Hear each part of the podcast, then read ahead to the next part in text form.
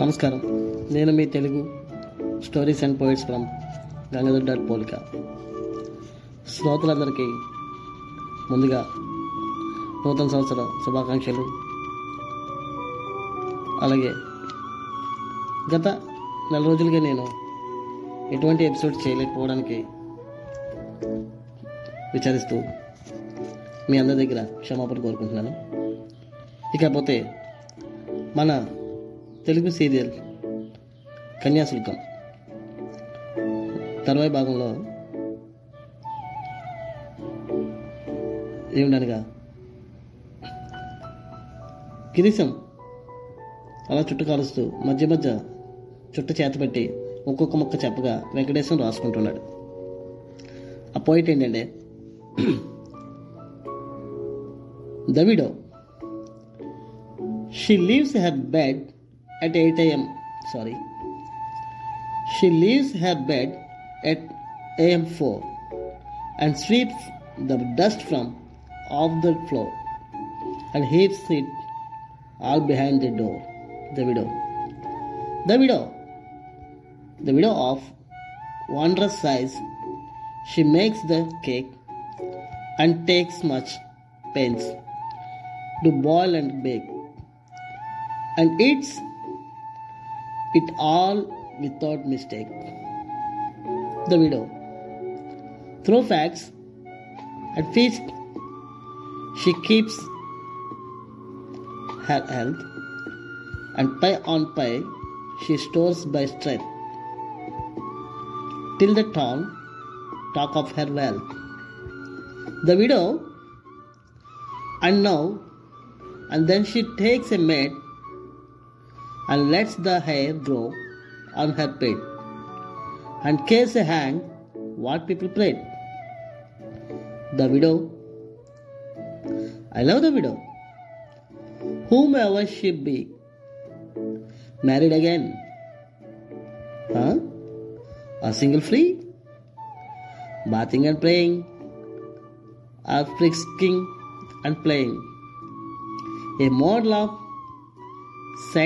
cleanness or model of comeliness what with the earth but for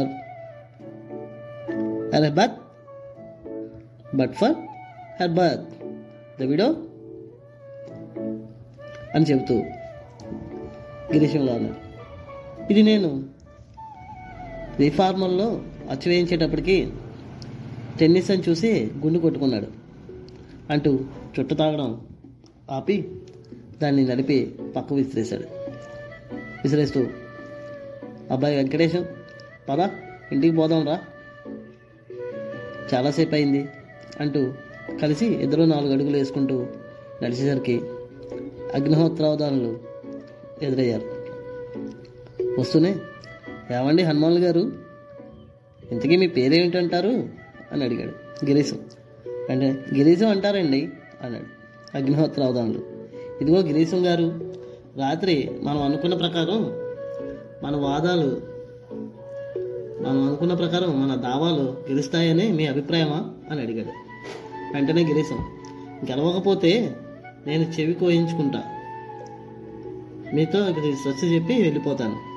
మీ ఊహ అపోహలు సామాన్యమైనవేనా? అందులో ఏదో ధర్మ స్థదో జయ అన్నారు. అన్నట్టు న్యాయం మీ పక్షం ఉంది అని అంటుండగానే బుచ్చమ్మ గారి అవును బుచ్చమ్మ గారి కేసు విషయమై జబల్పూర్ హైకోర్టులో తీర్పు ఒకటి మనకు మహాబలంగా ఉంది. మా పైతండ్రి గారు అదేనండి మా పెదనాన్నగారు ఇలాంటి కేసే ఒకటి ఈ మధ్య గెలిచారండి అని అన్నాడు గిరీశం.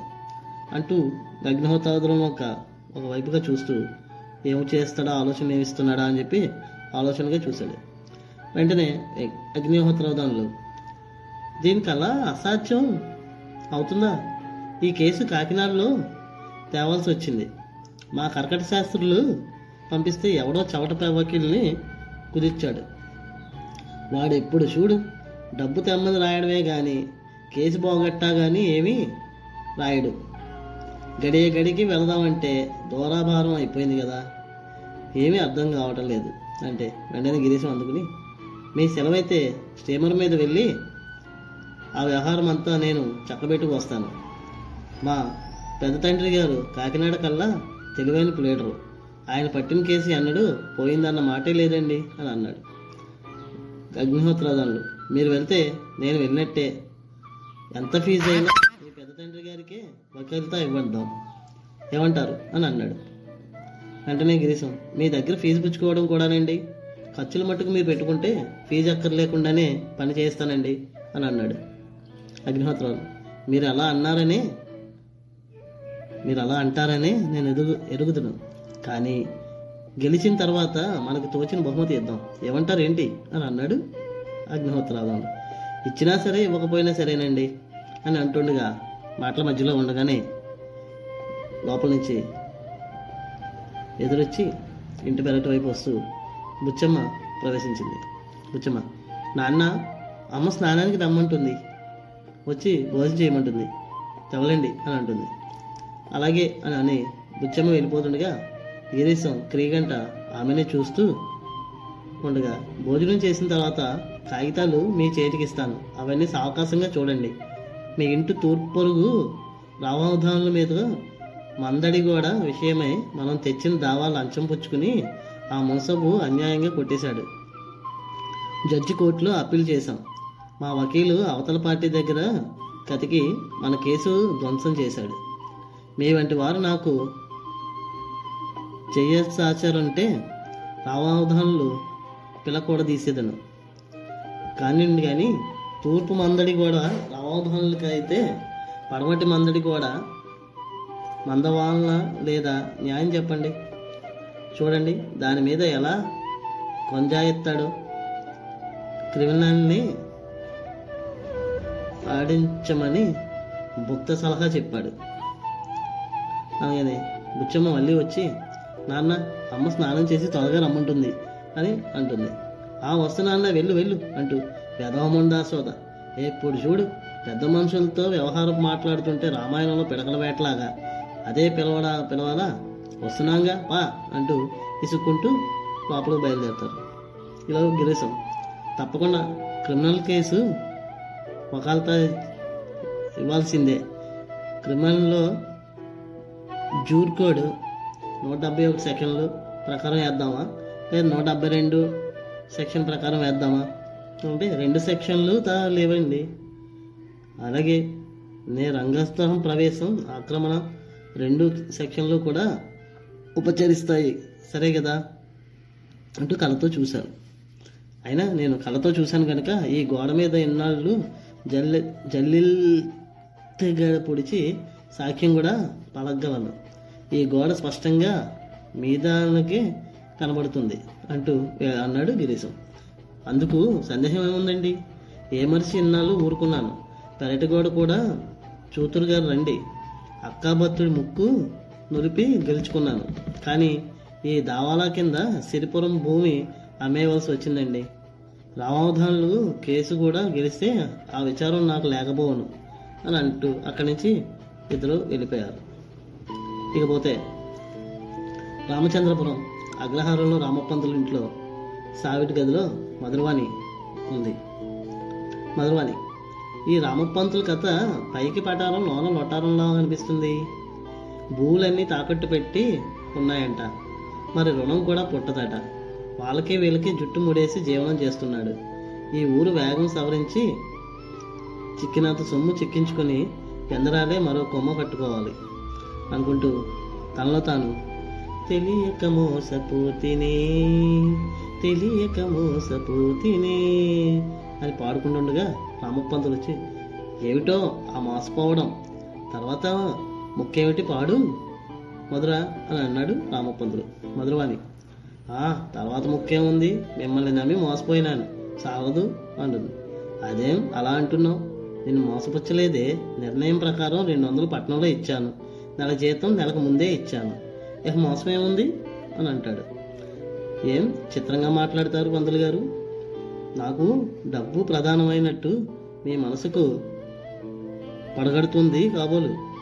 నాకు డబ్బు కన్నా డబ్బు ఒక గడ్డి పరక లాంటిది. భూములు రుణాక్రాంతమై నాయని అప్పట్లో నాకు తెలుసుంటే మీ దగ్గర రెండు వందలు పుచ్చుకునేందుక?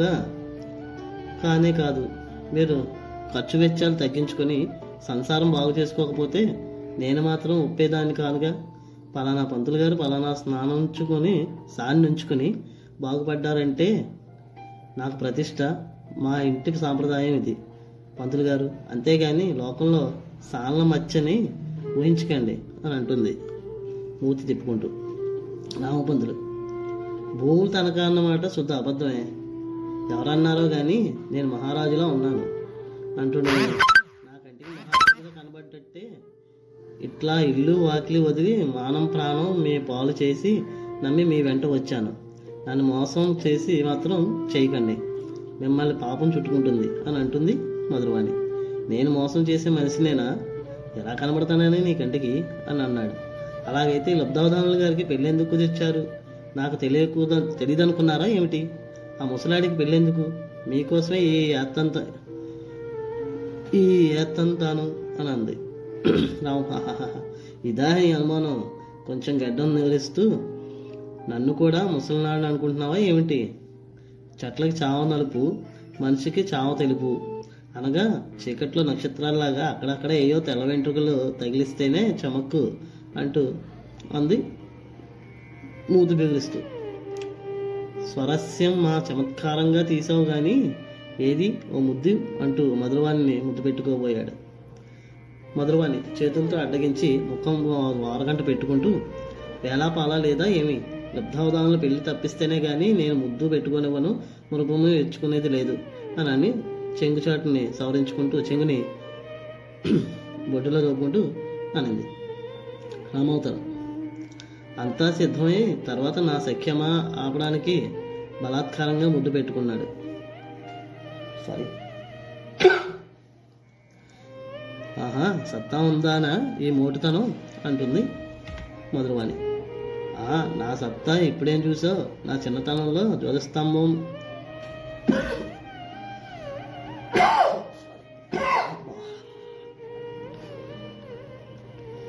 నా సత్తా ఇప్పుడేం చూసావు? నా చిన్నతనంలో ధ్వజస్తంభం దండతో కొడితే గనగనమని గంటలన్నీ ఒక గడే వాగేవి. నాకు జబ్బు చేసిన దగ్గర నుంచి డేలా అయిపోయినాను ఇదా డేలా నా చేయి చూడండి ఎలా కందిపోయిందో అని మోటుత అంత మోటుతనమా అంటూ చేయి సవరించుకుంటుంది. ఇందులో రామపంతులు చాప చిరిగిన చదరంతని నీ ప్రాణానికి ఇప్పటి సత్తువే ఉద్దండలా కనబడుతుంది. అని నీకెందుకే ఇంత ఇది? అంటూ మధురవాణి ఈ పెళ్ళి మానిపించకపోతే నేను మీతో మాట్లాడను అండు వెది కుదిరింది నీకు? లోకలి తనకు చుట్టమంటారో ఏంటి? రెండేళ్ళు అయ్యి ఆ ముసలిగాడిది కొడుకు మీద నా లౌక్య ప్రజ్ఞ అంతా వినియోగించి పెళ్ళి సిద్ధం చేసి ఇప్పుడు ఎలా తప్పించడం అని అంటాడు. ఏం లౌక్యం ఏంటి? అంటుంది మధురవాణి అలా అడుగు చెప్తాను. నా బుద్ధి కూడా నీకు తెలుస్తుంది. లుబ్ధాదానంలో పరమ లోభి. వాడి గుణం ఇలా ఉండబోతుందని పోల్చారేమో అన్నట్టు చిన్నతనంలోనే వాడికి ఆ పేరు పెట్టారు. పెళ్ళాడితే వల్లమాలిని ధనం వస్తుందని ఆశ పెట్టించాను ఎలా చేశారు ఈ మహాచిత్రం? పెళ్ళైతే ధనం ఖర్చు అవుతుంది కానీ రావడం ఏమిటి? మీ వెరి కాకపోతేను అంటుంది. లౌక్యం అంటే మరేమనుకుంటున్నావు? అసాధ్యాలు సాధ్యం సాధ్యాలు అసాధ్యం చేయడమే కదూ? మన సిద్ధాంతిని దువ్వేటప్పటికీ వాడేం చేశాడు అనుకున్నావు? లుబ్ధాదానుల జాతకం యాదా యాగాదిగా చూసి యగాదిగా చూసి శీఘ్రంలో వివాహ యోగం ఉందన్నాడు. ఆ వివాహం వల్ల ధనయోగం ఉందన్నాడు. దాంతో ముసలాడికి డబ్బు వస్తుందన్న ఆశ ముందుకి. డబ్బు ఖర్చు అవుతుందన్న భయం వెనక్కి లాగడం ఆరంభించింది. ఇంతట్లో పండగారిక్కడికి వచ్చారు.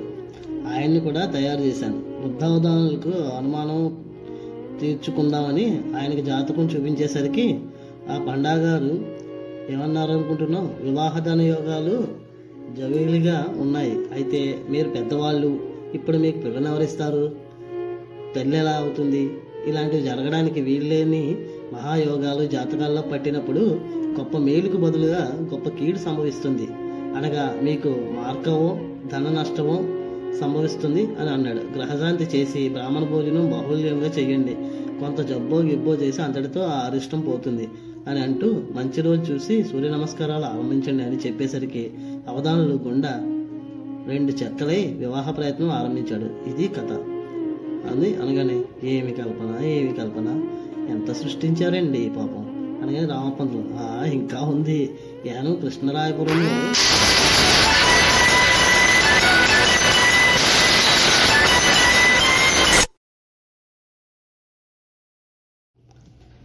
ఏమి కల్పన ఏమి కల్పన?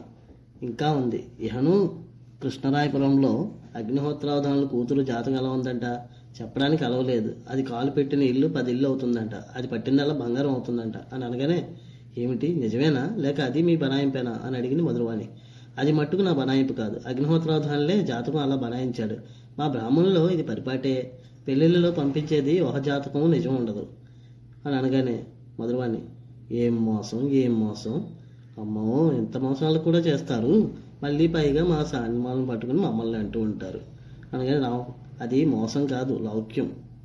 లాక్యం అను అని అన్నాడు. రెండింటికి ఏమిటో భేదం అని అడిగింది మధురవాణి. నమ్మిన చోట చేస్తే మోసం నమ్మని చోట చేస్తే లౌక్యం తాను చేస్తే లౌక్యం మరోడు చేస్తే మోసం అనరాదా?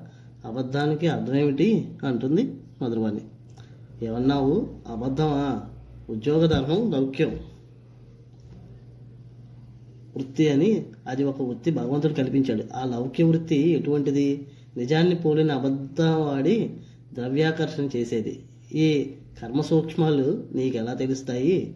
అని అన్నాడు. మొదలు నాకెలా తెలుస్తాయి? నిజమే కానీ ద్రవ్యాకర్షణ ఎలాగా ఈ పెళ్ళి వల్ల అని అడిగింది మధురవాణి రామప్ప తనలో తాను అనుకుంటూ క్రాస్ ఎగ్జామినేషన్ చేస్తుందో ఈ ముండ?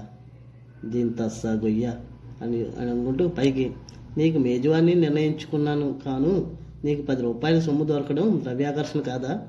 అని అన్నాడు. వెంటనే మేధురవాణి ఏం చిత్రమైన మనుషులు పంతులు గారు? తమలపాకు చుట్టుతో కట్టి నేను రాబోతానని రెండేళ్ళ కిందట గలగని ఈ కాబోయే మేజువాని బుద్ధిలో పుచ్చుకుని ఉంచుకుని ఈ పెళ్ళి కావడానికి విష ప్రయత్నం చేశారు. ద్రవ్యాకర్షణ ఎలాగో నాకు బోధపడ్డది. పెళ్ళి కూతుర్ని ఇలాక చేసుకుని దాని ద్వారా ముసలాడి మూట ముళ్ళు లాగేస్తారనమాట ఎంత సత్యకాలం పదాన్నైనా ఆ మాత్రం ఉంచుకోగలను. బతిమాలకున్న ఈ పెళ్ళి తప్పించకపోవడం ఏమిటి మీ బుద్ధికి అసాధ్యం ఉందంటే నమ్ముతానా? అని అంటుంది మధురవాణి. "ఆ, మాటని నిజమే కానీ అన్ని పనులు ద్రవ్యాకర్షణ కోసమే చేస్తాననుకున్నావా ఏమిటి? ఆ ముసలాన్ని కాపాడుదామని ఈ పెళ్ళి తలపెట్టాను అని అంటాడు మధువాని చిత్రం చిత్రం మహావిచిత్రం. అది కనుతుంది అలా ఉన్నాయి మీ చర్యలు అని అంటుంది రామబాబు. "ఆ, కథ ఏదో చెబుదు. నా కథ అంటే మా సరదా అంటాడు రామప్పందులు మధురవాణి. ఒకటి పూట కథలేమిటి? ముందు ఈ చిత్రకథ ఏమిటో సెలవేయండి అంటుంది మధురవాణి. అది చెప్పేది కాదు చెప్పను. చెప్పకపోతే ఒప్పను అంటుంది మధురవాణి. ఒప్పకేం? చేస్తాను అంటుంది. ఏం చేస్తావా ఈ జడతో కొడతాను. శాస్త్రంలో కాముకులకు చెప్పిన ఆయుధం ఇది అంటుంది మధురవాణి. చిలిపిగా నవ్వుతూ. రామపందులు నేను దెబ్బలకు మనిషిని కాను. శాస్త్రం గీస్త్రం ఒక పక్క నుంచి మోట సరసం మాను. చెప్పమంటే చెబుతాను కానీ అలాంటి కబుర్లు నువ్వు వినకూడదు. మరేం లేదు లబ్ధవదానులు వెదవ కూతురు మీనాక్షి. ప్రవర్తన మంచిది కాదు. నా రోజులకు మారు అది పీకల మీదకి తెస్తుంటుంది. పోలీస్ వాళ్ళు బెదిరించి పది డబ్బులు సొమ్ములు లాగేస్తుంటారు. డబ్బు ఖర్చు అంటే ముసలాడికి ప్రాణపోగట. సంసారం కూడా మీనాక్షి దోబరా చేస్తుందంటాడు. పెళ్ళైతే దాడి దాని ఆట కడుతుందని అంటూ ఉంటాడు. మధురవన్ మీనాక్షి ప్రవర్తన బాగుంది కాదంటూ మీరే చెప్పాలి. మీరు కంటపడ్డ తర్వాత ఏ ఆడదాని ప్రవర్తన తినగా ఉంటుంది అని చిలిపిగా నవ్వుకుంటుంది. అదిగో చూసావా? అలా అంటావనే కాదు చెప్పనన్నాను అంటాడు రామపంతుడు మధురాని ఈ చిక్కులు నాకేం తెలియవు. పెళ్ళి మానిపించేయండి అంటుంది. రామపంతులు ఈ పెళ్ళిలో నీ మేజువాని పెట్టి పది రాళ్ళు ఇప్పిస్తాను మాట్లాడక ఊరుకో అని మొహం పక్కన పెట్టి భుజాన ఉన్న తుండు తీసి మంచం మీద వేసి కూర్చుంటాడు. మొదలై ముక్కు మీద వేలించుకుని దుగ్ధవదాములు ఎదుట నేను మూచవానియా అంటుంది. రామకుందు పేరు వాడిగానే సభలో పెద్దని నేనే కదూ? అంటూ హెడ్ కానిస్టేబుల్ చుట్ట కాలుస్తూ ప్రవేశించి కుర్చీ మీద కూర్చుంటాడు. హెడ్ కానిస్టేబుల్ రావపంతులు ఇన్స్పెక్టర్కే టోపీ వేసావటే అంటాడు. ఆపదు హెడ్ కానిస్టేబుల్ చెవిలో గురువు గారు గారు అనవయ్యా అంటాడు. హెడ్ కానిస్టేబుల్ ఎప్పుడూ లేనిది గారేమిటి గీరేమిటి? చింతగారు అంటాడు. రామపంతులు ఆడవాళ్ళు ఉన్న చోటికి తోసుకు రావటమేనా అని అంటాడు రామపంతులు హెడ్ కానిస్టేబుల్. ఆడవాళ్ళు అంటున్నావు నువ్వు కూడా అందులోనే జమ అయ్యావా ఏమిటి అని నవ్వుతాడు. హాస్యానికి వేలాపాలా ఉండాలి అండి అని అనగానే హెడ్ కానిస్టేబుల్. నేను హాస్యం కోసం రాలేదు. ఇన్స్పెక్టర్ పేరు చెప్పి రావినాయుడు గారి దగ్గర పాతిక రూపాయలు లాగావట. ఇలా ఎందరి దగ్గర లాగావుడు రామపంతులు నిల్చున్న నిల్చున్న పట్టాన్ని పిలక పట్టుకుని ఈడ్చుకురమ్మని నాతో ఖచ్చితంగా చెప్పి ఇన్స్పెక్టర్ బాలం వెళ్ళిపోయినాడు అని అంటాడు. రామపంతులు చిన్నప్పుడు ఒక బడిలో చదువుకున్నాం. ఇన్స్పెక్టరు నేనును. అదంతా అతని పిలక నేను నా పిలక అతను లాగినా పర్వాలేదు. రావినాయుడి మాట మాత్రం శుద్ధ అబద్ధం. మీరు ముందు పదండి. గుర్రం కట్టించుకుని స్టేషన్ దగ్గర కలుస్తాను అంటాడు రామపంతులు హెడ్ కానిస్టేబుల్ నేను ఎలా వస్తాను? నీతోటి నాకు వలమాలన పనుంది. ఒక కానిస్టేబుల్ని నీతో పంపిస్తాను అని అంటాడు. రామపంతులు హెడ్ చెవిలో నా ఇంట్లో మాత్రం నకార ప్రయోగం చేయకు. నీ పుణ్యం ఉంటుంది అంటాడు హెడ్ కానిస్టేబుల్. అదా నీ ఘోష? అలా కానీ అంటూ అక్కడి నుంచి వెళ్ళిపోతాడు. రామ పొందుతానో తను అదిగో మళ్ళీ ఏకవచనమే కోస్తాడు.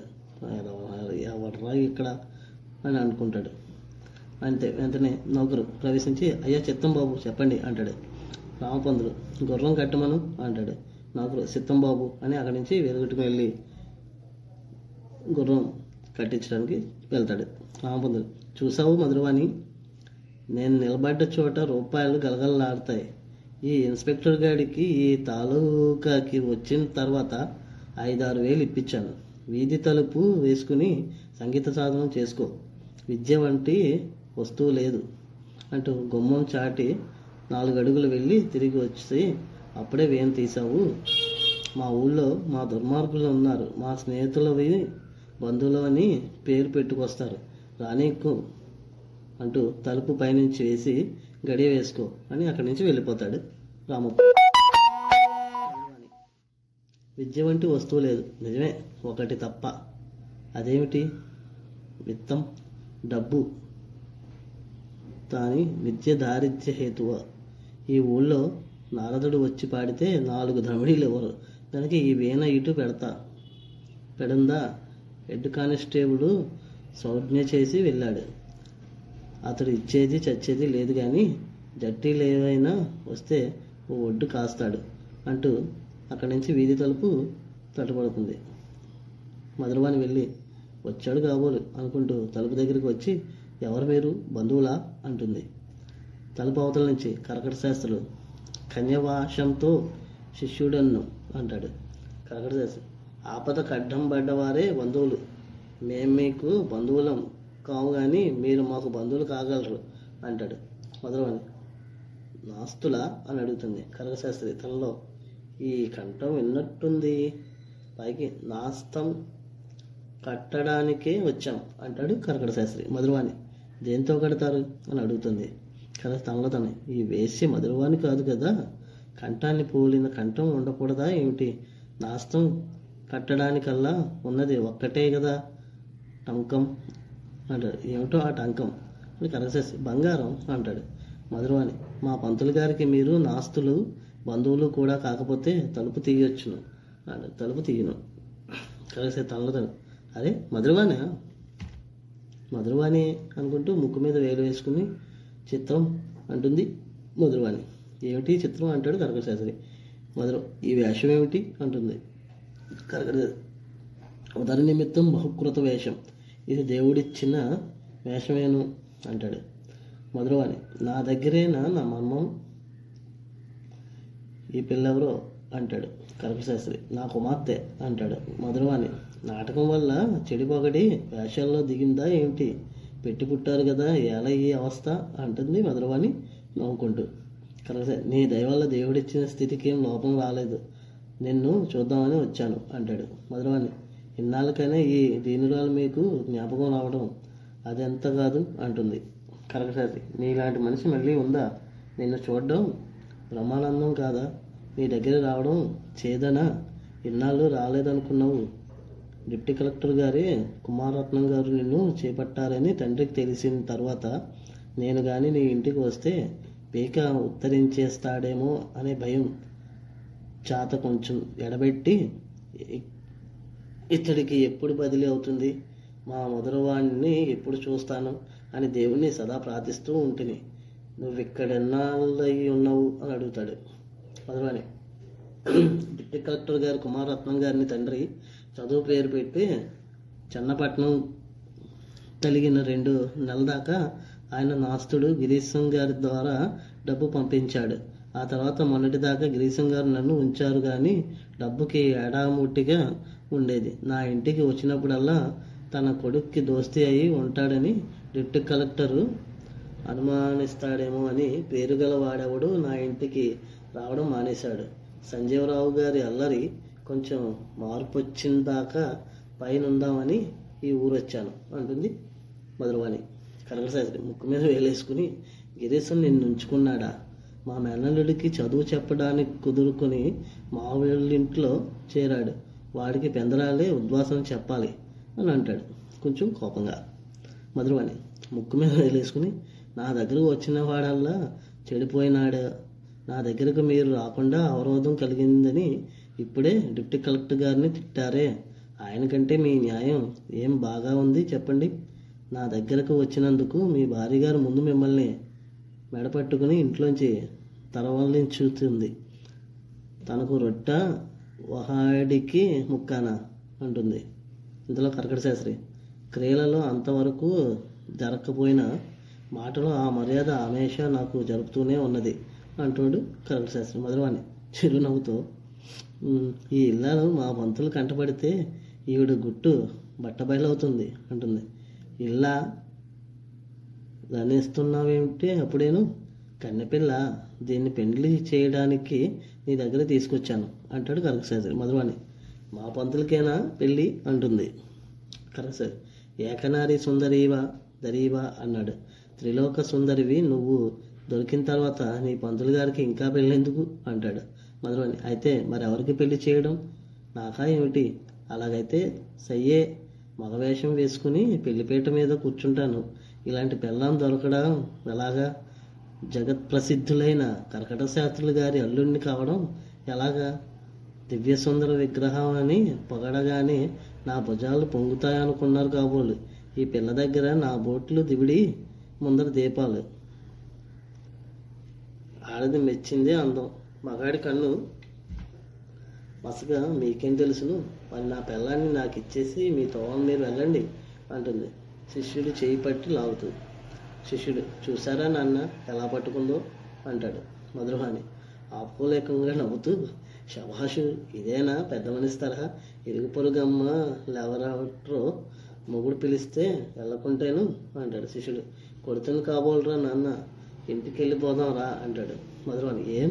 నంగనాచివే తరువాత పెళ్ళి చేసుకుంటాను అందాక ముద్ది అంటూ ముద్దు పెట్టుకున్నాను కరకశాస్త్రి నేరని పిల్లను చెడగొడుతున్నావు అంటాడు ఈలోపు మధురవాణి నాలాంటి వాళ్ళకి నూరు మందికి నేర్పి చెడగొట్టగలడు. ఎవరి శిష్యుడు? ఈ కన్నెపిల్ల నోరు కొంచెం చుట్టవాసన కొడుతుంది అంటుంది మధురవాణి కరెక్ట్ చేసే అంచేత కాబోలు డబ్బీలో చుట్టలు తరచూ మాయమవుతుంటాయి. మధురవాణి దేవుడు నాకు నేను చూపించాడు. పంతులు లేని సమయం కనిపెట్టి వచ్చాను. మళ్ళీ అతడు వచ్చేలాగా నా మాటలు నాలుగు విను. మాకు వచ్చిన చిక్కు తప్పించు అని అంటాడు. మధురవాణి మీకు వచ్చిన చిక్కు ఏమిటి నేను చేయగలిగిన సహాయం ఏమిటి అని అడుగుతుంది. కరెక్ట్ చిక్కన్నా చిక్కు కాదు. విను. ఈ ఊళ్ళో గిరీశం పైతల్లి కొడుకు లుబ్ధావధానులని ఓ ముసలాడు ఉన్నాడు.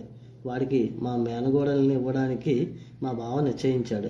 ఈ సంబంధం చేస్తే నా చెల్లెలు నూతులో పడతానని ఒట్టేసుకుంది. మేము ఉపాయం చేస్తావో దాని ప్రాణం కాపాడాలి. ఏం ఉపాయం చేస్తావో కానీ దాని ప్రాణం కాపాడాలి. అంటాడు కర్కట శాస్త్రి. మధురవాణి ఈ పిల్లని అంతకి తక్కువ సొమ్ముకి అమ్మితే లబ్ధావధానులు శంకలు గుద్దుకొని చేసుకుంటాడు. అతని దాకా ఎందుకు? నేనే కొనుక్కుంటాను అంటుంది మధురవాణి కర్కట శాస్త్రి చూపితే అందుకు పోయేదానికి నీకు మిక్కిలి చెప్పాలా ఏమిటి? ఇదివరకు అనగానే మధురవాణి ఇదివరకే నిర్ణయమైన సంబంధం ఏమేష పెట్టి తప్పించడం అని అడుగుతుంది. కరెక్ట్ నీ బుద్ధి కసాధ్యం ఉందా చెప్పు. డబ్బు కసాధ్యం ఉందా? అంటాడు కనకశాస్త్రి బుద్ధికి అంత అసాధ్యమే కానీ డబ్బుకి ఎక్కడా అసాధ్యం లేదు. ఈ పెళ్ళిలో మా పంతులకు పది రాళ్ళు దొరుకుతాయి అనుకుంటున్నాడే అంటుంది మధురవాణి. కవిశాస్త్రి నా సంబంధం చేసుకుంటే నేనే ఇరవై రాపాషాణాలు ఇస్తాను అంటాడు. సరే కానీ నాటకంలో ఎంత హాస్యమైనా చెల్లుతుంది. నటనలోకి హాస్యం తెస్తే ఏమి మూడు మూడుతుందో ఆలోచించారా అంటుంది మధురవాణి. మధ్య నీ నీకు వచ్చిన పరి పర్వాయి ఏమిటి? నాకు వచ్చిన పర్వాయి ఏమిటి? ఈ కత్తెర మీసం కత్తెరగడ్డం కడిగేసుకుని నా తోమను నేను వెళ్తాను. ఈ కుక్క నీ దగ్గర పారేసి మా శిష్యుడు వెళ్తాడు. ఆ తర్వాత ఇదేమిటమ్మా ఈ చిత్రమని నువ్వు నలుగురు అమలక్కలతో పాటు ఆశ్చర్యపడదు కానీ మీ పంతులతో సిఫార్సు చేసి ఈ మంత్రం ఎలా సాగిస్తావో గట్టి ఆలోచన చెయ్యి అని చెప్తాడు మధురవాణి మా పంతులు ఒక్కడి వల్ల ఈ పని కాదు అంటుంది. మరి ఇంకా ఎవరి వాళ్ళు కాలు పట్టుకోవాలో చెప్పు అని అడుగుతాడు కరకట శాస్త్రి. మా పంతులతో మాట్లాడడం అయిన తర్వాత అవధానుల కూతురు మా నాస్తం మీనాక్షిని తండ్రికి తెలియకుండా చూసి ఓ రెండు కాసులు ఇస్తానని చెప్పండి. ఆ పైని సిద్ధాంతిని చూసి అతనికి అలాగే ఆశ పెట్టండి. ఈ పనికి సిద్ధాంతే కీలకం. నేను తెర వెనక నుంచి సమయోచితంగా హంగు చేస్తాను అంటుంది మధురవాణి. నీ మాట వేరేనా చెప్పాలా? నిన్ను సంతోషపెట్టడం నా విధి అంటాడు కర్కట శాస్త్రి. ఆ మాట మీరు సెలవివ్వడం నాకు విచారంగా ఉంది. వృత్తి చేత వేసిన కనుక చేయవలసిన చోట్ల ద్రవ్యాకర్షణ చేస్తాను కానీ మధురవానికి దయాదాక్షిణ్యాలు సున్నా అని తలచారా ఏమిటి? మీ తోడబుట్టుకి ప్రమాదం వచ్చినప్పుడు నేను డబ్బుకి ఆశిస్తానా? ఎటుంచి ఎటొచ్చినా కాపాడుతాను. హెడ్ కానిస్టేబుల్కి మాత్రం కొంత నిజం చెబుదాం. అతగాడు ఇప్పుడే వస్తాడు. మాట్లాడతాను. మీరు ఇక్కడ కూర్చోండి అంటుంది. కనకశాస్త్రి స్వాధీనుడై ఉండగా కొంప ముంచు ముంచాడు కదా అంటాడు. మధురవాణి గులాం అంటూ మేము అక్కడి నుంచి వెళ్తుంది. కలిసి కూర్చున్నా రారా అంటూ శిష్యుడిని పిలుస్తాడు. నా పేరేమిటి ఉండవు అంటాడు శిష్యుడు. కలసది కొంప ముంచుతావు కాబోలు. సుబ్బి సుబ్బి మధురవాణ్ణి చూడగానే మతిపోయిందా ఏమిటి? అంటాడు. శిష్యుడు దాని నవ్వు పట్టుబడాలని నిదానిస్తున్నాను కలిసేసి సబ్బన్న మాట జ్ఞాపకం సుబ్బన్న మాట జ్ఞాపకం ఉంచుకుంటే సబ్బన్న మాట జ్ఞాపకం ఉంచుకుంటే సుబ్బి అనే పేరు జ్ఞాపకం ఉంటుంది. ఓకేనా? గుర్తుపెట్టుకో అంటూ ఉండగా రామపంతులు గుర్రం దూరాన్న దిగి నడిచి వస్తాడు. రామపంతులు కరగడ శాస్త్రి మెల్లిగా లోపలికి ఎవరైనా వెళ్ళారా? అంటాడు కరగడ శాస్త్రి గట్టిగా ఎవరో ఇద్దరు ముగ్గురు వచ్చారు కానీ మీ ఇల్లాలు గారు వచ్చి పైకి పొమ్మని గెంటేశారండి అంటాడు రామపంతులు మీరెవరు? ఎందుకు వచ్చారు? అంటాడు అని అడుగుతాడు కరగడ శాస్త్రి మాది కృష్ణా తీరం నా పేరు గుంటూరు. శాస్త్రులు అంటారు. తమ దగ్గర రాజకార్యం ఉండి వచ్చానండి అంటాడు. వీధిలో నుంచి జవాను. ఇన్స్పెక్టర్ గారిని వచ్చిందాకా మర్రి చెట్టు కింద గుర్రాన్ని నిలబెట్టుచుతారన్నారు. రూపాయలు వేగం ఇవ్వండి అని అడుగుతాడు జవాన్. మధురవాణి ప్రవేశించి ఎవరు వచ్చారట అని అడుగుతుంది. రామపందులు అడుగుతాడు ఎవరు వస్తారు మీ నాస్తులాట. తగిలాను. జవాన్ రూపాయలండి? ఓయ్ అంటాడు జవాన్. రామపంతులు మధురవంతో ఏవి? మొన్న నీకు ఇచ్చిన రూపాయలు సాయంత్రం మళ్ళీ ఫిరాయిస్తాను ఈ సైతాన్ ప్రాణం తింటున్నాడు. అని అంటాడు మధురవాణి మీరు ఇచ్చిన రూపాయలు పట్నంలో పట్నం తోలేశాను. నేను డబ్బు ఇక్కడ దాచుకుంటే మా తల్లి అక్కడ కాలక్షేపం చేయగలదా ఏమిటి అని అంటాడు మధురవాణి. రామభద్రుడు వట్టబద్ధాలు. అని అంటాడు మధురవాణి. తాళమల తాళముల గుత్తి మొలలో నుంచి తీసి రామపంతుల మీద విసిరి "ఆ, చూసుకోండి మీరే వెళ్ళి కావాలంటే అంటుంది.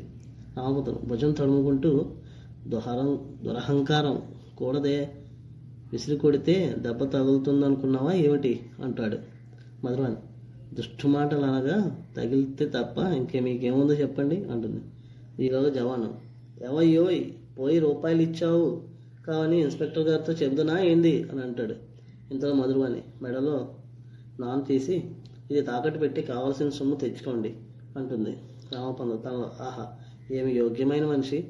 లేనిపోని అనుమానాలు పడకూడదు అని అనుకుంటాడు. కరగశాస్త్రి పంతులు గారు ఎన్ని రూపాయలు కావాలండి? అంటాడు. రాము పాతిక. నే నేను దాఖలిస్తాను అంటూ జవానుకు ఇచ్చేసి ఇస్తాడు రామపంతులు ధనచాతకానికి డబ్బలా వస్తూ ఉంటుంది. ఏమిటి? మీ రాజకార్యం? అని అడుగుతాడు. కలిసి ఇది నా పిల్లండి. దీనికి వివాహం చేయించి ఆ సుకృతం తమరు కట్టుకోవాలి అంటాడు. రాము వివాహం చేయించడానికి నేను వైదికుని కాను. నాకు మంత్రాలు రావే అంటూ జేబులోంచి చుట్ట తీసి కొనుకొరికి ఏమంటావు మధురవాణి? అంటూ అగ్గిపుల్ల ఇవి అని సైగ చేస్తాడు. మధురవాణి అగ్గిపుల్ల అందిస్తూ పంతుల నుంచి శిష్యుడి వైపు శిష్యుడి నుంచి పంతుల వైపు కోపంతో చూచును. కరగడ శాస్త్రి మంత్రం అన్నప్పుడు వైదిక పాడే ఇదేం మంత్రం అండి. ఈ రోజుల్లో వైదిక మంత్రాల మహిమ పోయిందండి. మంత్రం అంటే నియోగ ప్రభువుదే మంత్రం.